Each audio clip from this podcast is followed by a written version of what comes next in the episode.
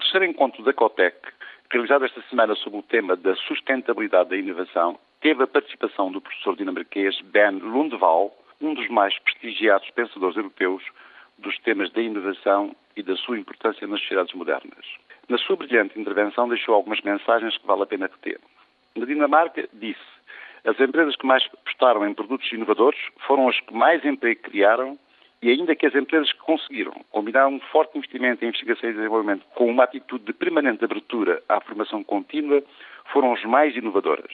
O que quer dizer que, para maximizarem a criação de valor, as empresas têm de, simultaneamente, investir em investigação e desenvolvimento e estar abertas a uma quase sempre inevitável mudança organizacional.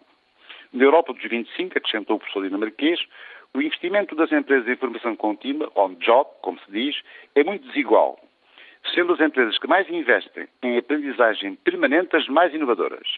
Este facto, disse ainda, confirma a estreita correlação entre uma boa organização e a apetência para seguir ambiciosas políticas de inovação.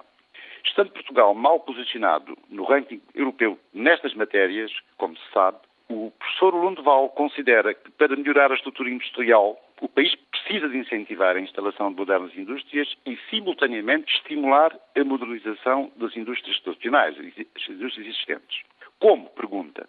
Investindo em educação e formação, reformando o sistema de ensino, por forma a que o país possa dar uma maior ênfase à aprendizagem prática e à formação ao longo da vida, fortalecendo a criação efetiva de valor no sistema de ensino. Por outro lado, diz ainda o professor, o Estado não pode resolver todos os problemas, devendo as empresas líderes do país ter um papel decisivo, quer na melhoria da qualificação dos seus profissionais, na modernização das suas estruturas organizativas e na descentralização das responsabilidades da hierarquia da empresa, quer ainda abrindo a possibilidade dos seus quadros estabelecerem spin-offs e criando condições ao estabelecimento de parcerias que possam conduzir à modernização das empresas tradicionais. Em sua opinião, ainda, o gap, a diferença existente nas empresas portuguesas entre o pessoal mais e menos qualificado é um dos maiores bloqueios à passagem a uma economia do conhecimento.